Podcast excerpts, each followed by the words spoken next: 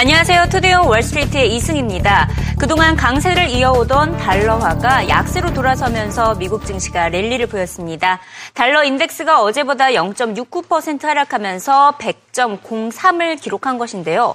이번 주 연준의 FOMC 회의를 앞두고 연준의 비둘기 파적 발언을 예상함에 따라 달러화가 벌써부터 약세로 전환했다는 분석입니다. 시장에서는 인내심 문구가 삭제될 것으로 확신을 하고 있는데요. FOMC 회의 결과가 선 반영 됐다는 분석입니다.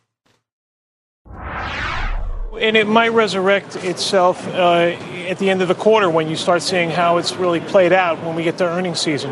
At this point now, it's all about the dollar. And I guess the one sidebar is, you know, everybody's sort of taking it easy until we hear from the Fed. And, and really, it's uh, sort of a typical Monday this time of year waiting for the Fed to make some sort of statement. Is that what it is? I, I, I think that's much more the story. I also think the fact that the dollar backs off a little bit it, you know, is just a convenient conversation to have. I think the market's been looking to stabilize right in here in this Yeah, 20, we're coming 40, off of 20, three 50 down level. weeks. I think the fact that oil's down but the energy names are up just kind of tells you that I think overall people are not that concerned that there's going to be this complete collapse in oil at all and that they're looking for bargains in the energy space. I think the market is fully prepared for it to take that word patience out. I think the fact that people are so hyper focused on it borders on almost stupidity, number one. But number two, take it out and let the market go. The fact that they just create this angst by leaving it open is what gives the market all this anxiety. Just do it and 일단 이번 주는 달러와 약세 현상이 이어질 것으로 보입니다. 연준의 FOMC 회의가 달러 강세 랠리에 제동을 걸 것으로 보이기 때문인데요. BK 자산운양의 외환시장 전문가는 장기적으로는 달러가 강세를 이어가겠지만 이번 주만큼은 달러가 약세로 전환될 것이라고 내다봤습니다. 연준이 달러와 강세에 따라 인플레이션 둔화 리스크를 우려할 것으로 예상이 됩니다. 그래서 인내심 문구는 삭제가 되더라도 금리 인상에 대한 기대감은 꺾을 것이다. 즉 비둘기파적인 발언을 전할 것으로 예상이 되면서 달러화가 약세를 나타낼 것이라는 분석인데요. 이에 따라 달러화는 이번 주에 최대 4% 하락할 수 있다는 전망입니다. 최대 96달러까지 다시 떨어진다는 전망인데 달러화를 매수하는 투자 적기로 삼아야 한다고 조언하고 있습니다. And I think that's actually going to lead to a correction in the dollar, which I think will be a beautiful opportunity for traders to jump back in and actually buy the greenback because you see parity when? in the next three months, pretty much by the June meeting. So we're going to have a pause here on the Fed. Yes, Yours going to shoot up, and then we're going to go back. Exactly, down. because I think the Fed's on track to raise interest rates in September. So it's just, just a matter of time. So calls for 90 cents, calls for 80 cents might be right, but you think that's a longer term story? I think so. I think, like I said, this week will be a fabulous opportunity to you know, start getting back into the dollar for that type of move. 하지만 장기적으로 봤을 때는 달러와 강세 전망이 지배적입니다. 현재 시장에 가장 공격적으로 제시된 전망치는 올해 연말 기점으로 125달러까지 제시가 되고 있는데요. 지난해 같은 기간 80달러 초반보다 엄청나게 많이 강세를 나타내고 있는 것을 확인할 수가 있습니다. 이렇게 된다면 지난해 같은 기간보다 미국 기업들의 실적이 부진할 수밖에 없습니다. 다국적 기업들의 수익 악화로 나타날 수 있기 때문인데요. 그래서 그런지 항상 미국 증시 낙관론을 내놓던 토마스 리마저 달러와 강세에 따른 역풍을 우려했습니다. 장기적으로는 미국 증시 랠리에 대한 확신을 여전히 가지고 있지만 그 과정에 있어서 달러와 강세에 따라 실적 부진으로 인한 단기 조정이 발생할 수 있다고 내다봤습니다. If the dollar stays at this level, it's going to be a headwind for earnings for the rest of the year because we know there's a translation effect and we know there's going to be an effect on inflation and GDP. One of the things that I think is uncertain right now is really where the dollar is six months from now. And really, it does matter where we are six months from now. If investors think it's stronger, there is going to be a headwind. I've never heard you come on the platform with such doubt, Tom. With doubt? No. With doubt, like at this level. Wait, I, might- I, might- I probably wore the wrong tie today. Do I, am I riddled with doubt?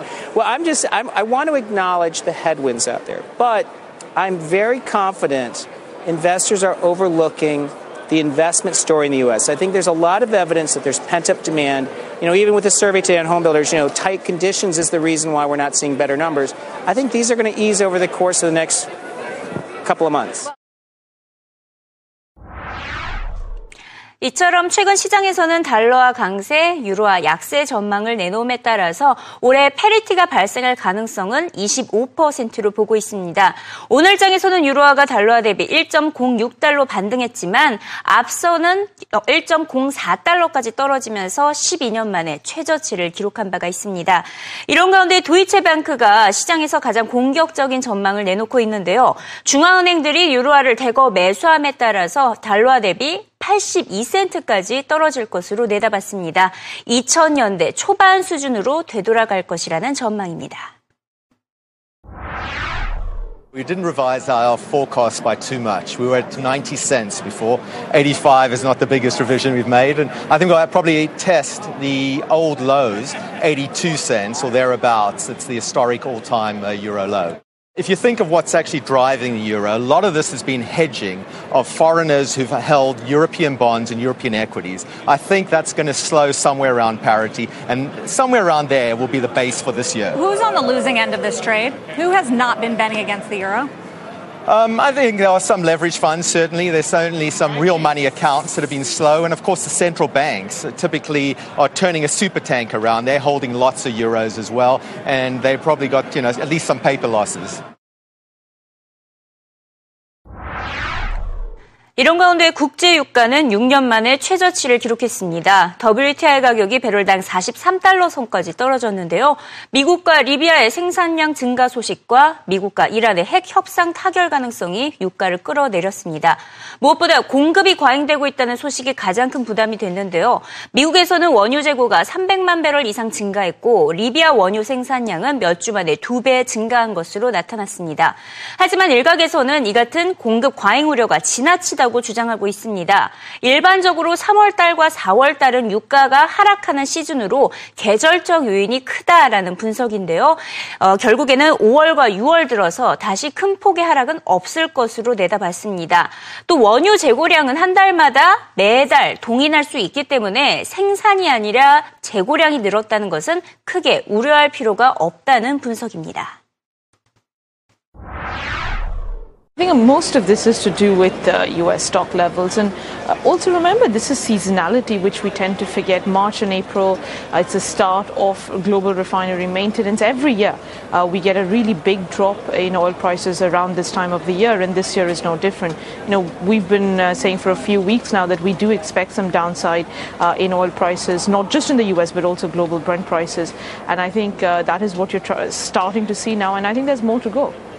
Completely agree. We're expecting that month over month production in the U.S. will start to decelerate to 0% growth on a month over month basis. If not in May 2015, then certainly by July of 2015. And I don't think the market's looking at that. The other thing, Sarah, is that while we're you know all very focused on the bloat in crude oil production and then the storage hypothesis that there's so much crude oil in storage, there's only about 29 days of supply of crude oil in the United States. That's a month. I mean, this is a joke. Gasoline is about a month's supply. Even if we go from about 450 million barrels of crude oil and you go to a hypothetical 650 million barrels of crude oil, you wind up having about 45 days of supply. So some of the idea that the market would be permanently oversupplied is nonsense.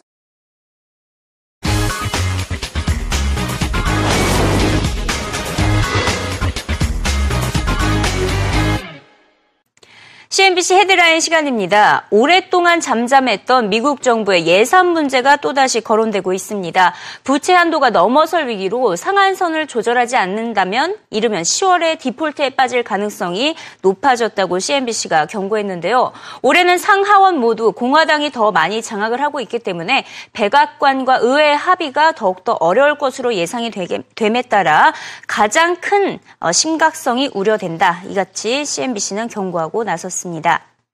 올해 브릭스 국가들의 경제 위기설도 함께 커지고 있습니다. 가장 많이 거론됐던 국가가 러시아였는데요. CNBC는 러시아에 이어서 브라질까지 총체적 난국에 빠졌다고 경고했습니다.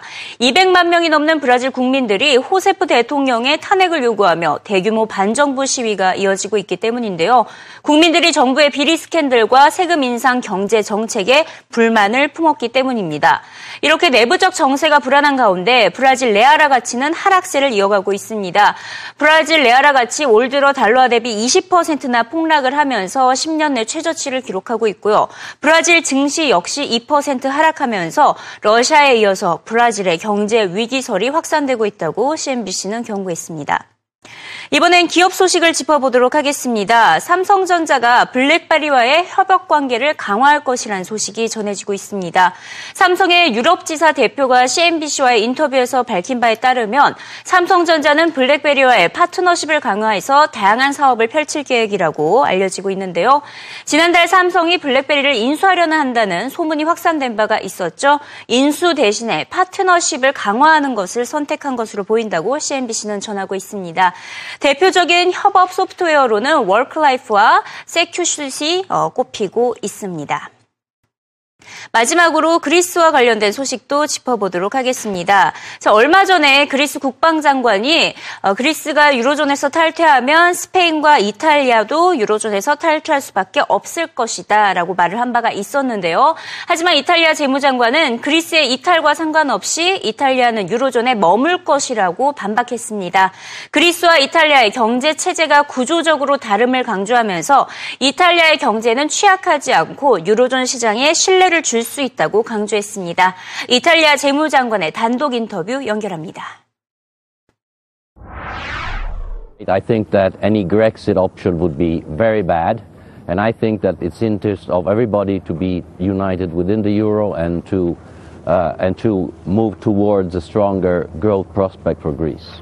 What would it mean for Italy if Greece were to leave the euro? Look, Italy has significantly strengthened its position Italy is gaining a lot of confidence on the markets as the confidence of the institution, as the confidence of the citizens is going back to growth.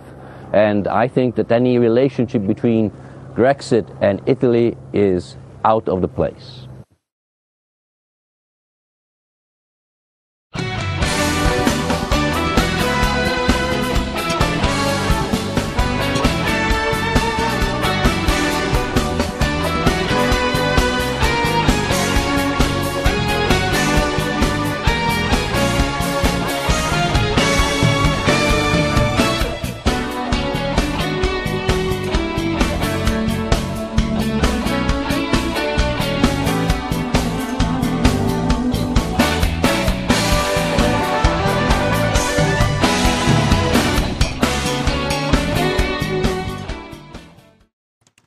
주요 외신 헤드라인도 살펴봅니다. Financial Times 기사인데요. 오늘 독일 DAX 지수가 최초로 12,000선을 넘어섰다는 소식을 빼놓을 수가 없겠죠.